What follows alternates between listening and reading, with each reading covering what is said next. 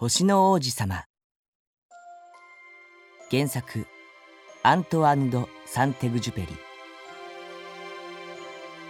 王子様星総一郎。パイロット諏訪部純一。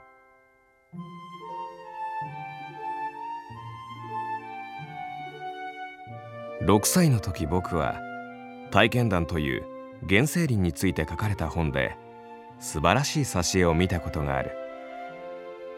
それは大蛇のボアが猛獣を飲み込もうとしている絵だった。本にはこんな説明があった。ボアは獲物を噛まずに丸ごと飲み込みます。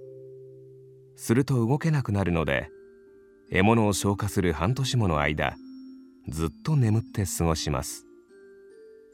僕はジャングルでの冒険についていろいろと考え自分でも色鉛筆を使って生まれて初めての絵を描き上げた。その傑作を大人たちに見せ怖いかどうか聞いてみた。するとこんな答えが返ってきた「どうして帽子が怖いんだい?」帽子の絵なんかじゃなかった。象を消化しているボアを描いたのだ。でも大人にはわからないらしいので今度はボアの内側の絵を描いてみた。大人にはいつだって説明が必要なのだ。僕の2番目の絵ではちゃんとボアの中にいる象が見えていた。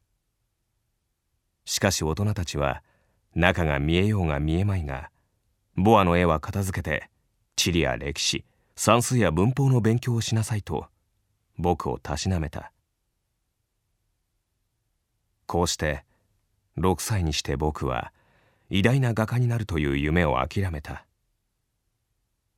作品第1号と第2号が共に不評で気持ちがくじけてしまったのだ。大人というのは自分たちでは全く何も分かっていないからいつも子供の方から説明してあげなきゃいけなくてうんざりする。僕は別の仕事を選ぶ必要に迫られて飛行機の操縦士になった。そして世界中をあちこち飛び回った。地理は確かに役に立った。僕は一目で中国とアリゾナを見分けることができる。夜間飛行で迷った時などそういう知識があると本当に助かる。これまでの人生で僕はたくさんの重要人物と知り合った。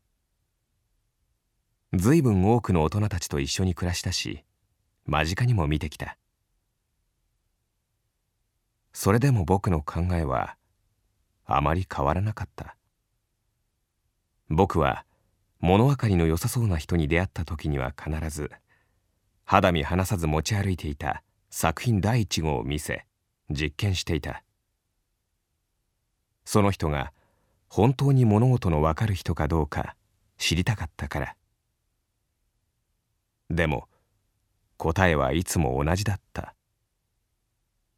帽子だね。その後僕はボアの話も原生林の話も星の話もしなかった。話を合わせてブリッジやゴルフや政治やネクタイの話をした。するとその大人は話がわかる相手と知り合えたと言って喜ぶのだ。